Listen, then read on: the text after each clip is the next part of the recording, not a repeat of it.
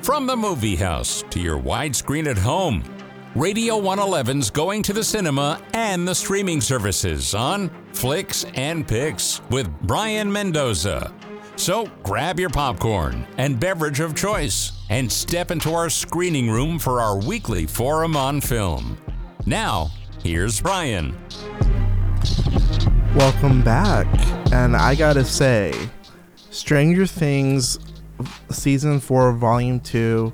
Overall, Season four of Stranger Things is one of the best seasons of television I've ever seen. It really is that great of t- a great of a season. I am always excited by every episode. I'm I'm gonna be honest with you. This is a season where I just want to be surrounded by everything Stranger Things. I never skip the intro because I always get excited about seeing it. And I will say one thing about Stranger Things Season four, Volume two. It is a season finale that is so remarkable and so important to the structure of the show. There's no going back at this point. I am very happy to say that this entire season ends pretty strong.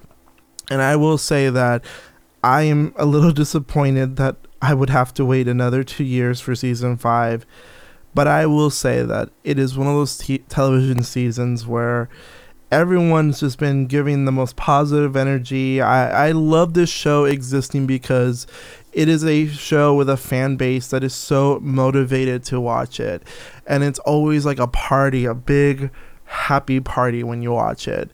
And it's one of those shows where you just feel so happy watching it. There are moments when the characters talk to each other. I think some of my favorite conversations include when Nancy and Steve, and by the way, this is going to be spoiler heavy for this part, so I'm going to do more of a general thing, but it is going to be very spoiler heavy. So I'm not going to get too much into details because I don't want to do like an overlong essay on this season, but I do want to say that I am going to talk about spoilers, even if I talk about them in more general terms than go super deep into them.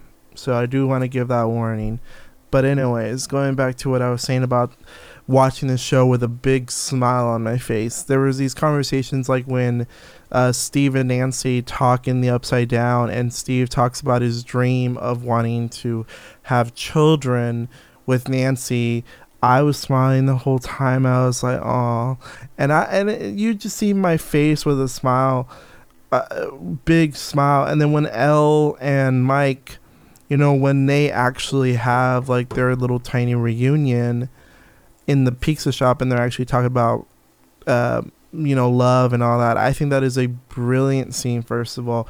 But I couldn't stop smiling, and I couldn't stop smiling at the end when that one girl, Vicky, and Robin were talking. Like this whole film, this whole series has moments where people just, you know, talk and have these really happy conversations, and the music plays, and I just can't help but smile.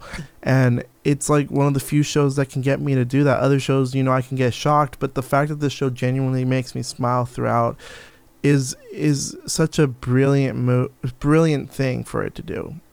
I don't know. It's one of those shows where it just makes me really happy to know that it exists. And, you know, there's a part of me that's very happy that it's going to be ending on such a banger. I think that it is one of those things where season five looks like it's going to be good. It looks, the way it, things are headed, it looks like it's going to be exciting. It's going to be a new era of television, or at least the end of an era. Stranger Things Season four Volume two features some of my favorite performances. Like, I really do love the character of Eddie Munson. That is a brilliant character. I think that he is a wonderful character. It, I feel so bad that he had to die, right? That he had to die, and you know what? He died a hero. That man died a hero, and I think that it is one of those characters that will join the pantheon of likable characters on Stranger Things that pass away after one season. But what I like about his character arc is the fact that he, you know, finally decides, I'm not going to run away anymore. I'm actually going to fight. And he fights for a town that found him guilty. And I think there's something really powerful about that. The fact that he recognized that the town was worth saving, even if even if he himself was a victim of the town's judgment. Joseph Quinn, you know, this is a his debut performance, and I must say, he not only captures a strong nineteen eighties rocker aesthetic, but he also is a real person. He gives the metalhead that the eighties vilified a real humanity to him. And that's what I love about Stranger Things, is that it is a show in which it captures eighties aesthetic really well, but it dissects and goes deeper into the humanity of these people, especially the fact that in the eighties, Dungeons and Dragons and heavy metal were so vilified that it's an ironic thing that a show about the eighties features two of the most villainized people, the groups in the eighties, as the heroes. The fact that these kids who are Dungeons and Dragons players, and the fact that Eddie Munson is a metalhead, the fact that they are the heroes is powerful, and it shows that, you know, you don't want to go back in the eighties because these two groups were hated. But it, it's it's there is that irony there about how the eighties neglected people, how that decade really did vilify those people. So, you know, there is that sort of irony. Even if they don't want to make that social commentary, it is brilliant what they did. And I gotta say that in terms of performances still, Millie Bobby Brown's performance as Eleven is going to go down as one of the great performances of television. She is always so dramatic, but yet, yet, I say that with a lot of praise. She is dramatic. She is powerful. Every time there's an emotional scene that has to be done, Millie Bobby Brown knows how to capture it. Her face, you know, there's so much emotion written on it. Confusion, anger, longing to be happy. I think there is that. And I also love the fact that they kept her so curious and young, and even though she has now entered the human world instead of being a science lab experiment, she still is not sure about a lot of things. So I'm happy to see that these are, there are moments where her character acknowledges her own humanity, but she is able to be a, a, she is able to capture her naivete. The fact that we can still see her worried about being an experiment, and there's still that conversation about, is Eleven doomed to be an experiment? Is she the cause of all this? I love that these questions are still left lingering because it is complex. Eleven is a complexly thought out character.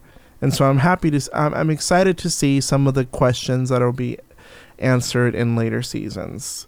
As for some of the other highlights, I gotta say that Winona Ryder and David Harbour, you know, they're chemistry together as Jim and Joyce.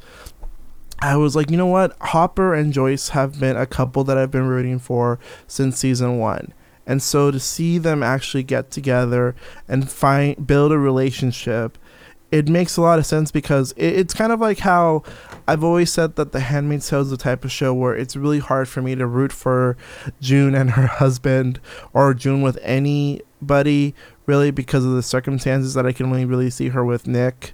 But in this case, this is a show where I love the fact that Jim and Joyce are not just defined by the traumatic events around them, but that they genuinely get along and have good chemistry and are actually funny, and they can be themselves around each other. Like, I can see Joyce actually enjoying life with Hopper outside of just being a mom, and outside of just being protective of her children, being constantly, you know, involved in these horrible situations. So there is some beauty in the fact that the relationship's not trauma-based, but is genuinely based on the fact that these two people get along and can be around themselves. They just happen to always be in the same traumatic situation.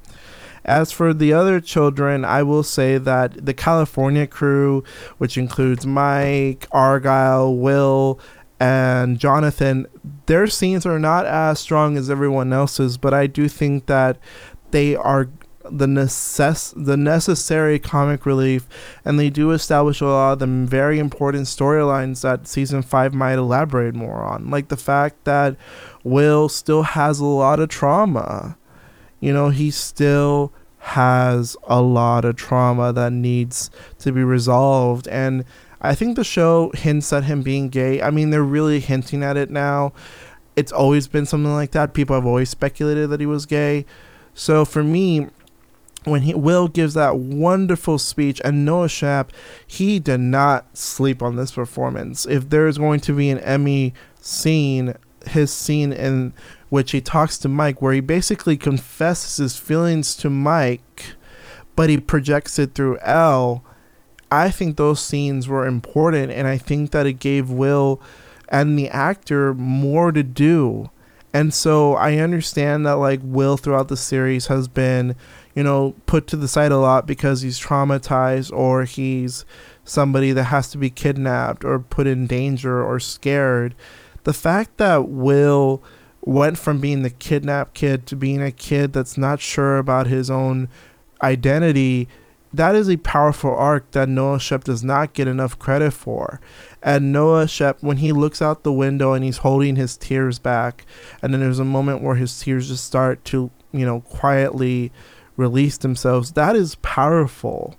And I've met people who tell me that, you know, when you're a young gay kid and you're and you're attracted to someone like your best friend who's a straight person, that it feels like that, that that moment captures what it feels like to be different, that, you know, if you are different, you feel like you're a mistake.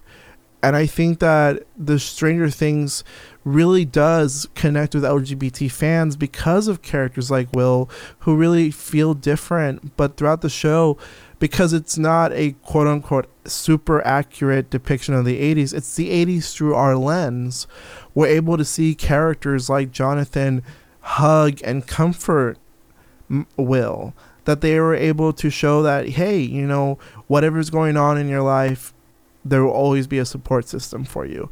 It's a comforting, if not, I was going to say it is realistic to the eighties in that Will does not yet process or have the vernacular to come out. Same with like how Robin and his and her future relationship with Vicky is still not super established. I love the fact that these characters who are L G B T, or at least, you know, in the case of Will, strongly hinted at being gay, that these characters can, you know, they have their moments of uncertainty, but yet they live in an in a fictionalized version of the eighties where we're not going to see the homophobia, that we're we're focused more on them being happy. And that's perfectly fine with me, because I don't need to see any more films about the eighties in which homophobia shows up. I don't need to see that. You know, I love the fact that we're given a f- story about the eighties the way it could be, it should have been, you know, where characters do understand you and love you despite, in spite of anything that society deems abnormal, which, trust me, society deems a lot of things abnormal.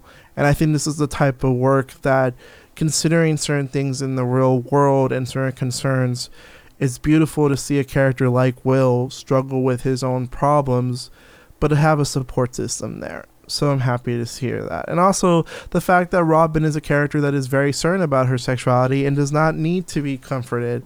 I love that. I love that there are two types of coming out stories. One that's a little bit more vague, and, you know, maybe in a year or two, when, if season five comes out in a year or two, hopefully a year, but most likely two years, I'll revisit this review and say, you know, is Will actually gay? Because even though it's strongly hinted at, I like the fact that Will, you know, that that scene, regardless, is a good scene about feeling different. So even if you are, even if he, if even if he's not gay, it's still a queer scene, and it's a, and an important one to put on television. I think sometimes, you know, even though we love Heartbreaker, I think sometimes we need scenes like this in Stranger Things to speak to an audience who may be a little bit more eccentric. You know, maybe some queer people want to see like genre fi- works like Stranger Things, so they have that, and so it really does work out for them in the end. So I do want to go a little bit further before I don't overstay my welcome on that scene, even though it is such a powerful scene. I also want to say that Sadie Sink as Max and the Hawkins crew, their scenes are probably the most exciting scenes. But Sadie Sink as Max, she really did have to deliver this whole entire season. There's that running up that hill scene from earlier in the season where she's running away from Vecna and she remembers all the positive memories in the world. I love that. And I also love her interactions with Vecna. And I love the fact that she's not just a damsel in distress, that she puts herself in danger to help save others. She knows that she could die, but she sacrifices herself essentially to save the world, or at least attempt to. And even if she doesn't entirely succeed and she's right now in a coma, it's the fact that she is a brave character and a very practical one too. Because sure, she could have risked another person's life, but she understands that she has to risk her own life because she knows the greater implications of how dangerous someone like Vecna is to the world. She knows that if she dies, at least she would have died in the process of helping defeat Vecna. And I must say that in terms of the Hawkins crew, Nancy, uh, played by Natalie Dyer, and uh, Steve, and all these other characters like Robin, they are so, they have such great chemistry. I almost want to be like, okay, why can't Steve, Nancy, and Jonathan just be one big couple, you know, like a triad? They have such a good chemistry that I'm happy to see Nancy and Robin actually interact, especially with how strong the chemistry is. I would even argue that if they can get these two actresses, you know, Maya Hawke and uh, Natalie, N- Natalia Dyer, you know, if they can get them to be in a lesbian romance, I don't think anyone would complain. So I'm really happy to say that these are really great performances. And Joe Carey, wow, like he always, you know, he always sells it. The fact that he makes Steve so likable, and sure, sometimes they make him dumber per season, but I like the fact that it still comes across as funny. Like, you know, like they, they aren't doing like what they did with like certain characters in other T V shows. I'm not going to get too much into the ones I dislike, but, you know, sometimes they make them dumber and dumber. And I love the fact that his character, you know, might be a little bit dim. He's still a brave and thoughtfully written character. So I'm glad that those characters are kept around and we get to see them in season five, because, you know what, I, I can't imagine my life without these characters. At least I can't imagine them dying and having to live with that for the next two years. So I'm happy to see them alive. And Priah Ferguson as Erica Sinclair, she is brilliant as always. She is funny. That young girl is going to go places, and they need, Hollywood needs to really put her in something. She needs to be the lead of something.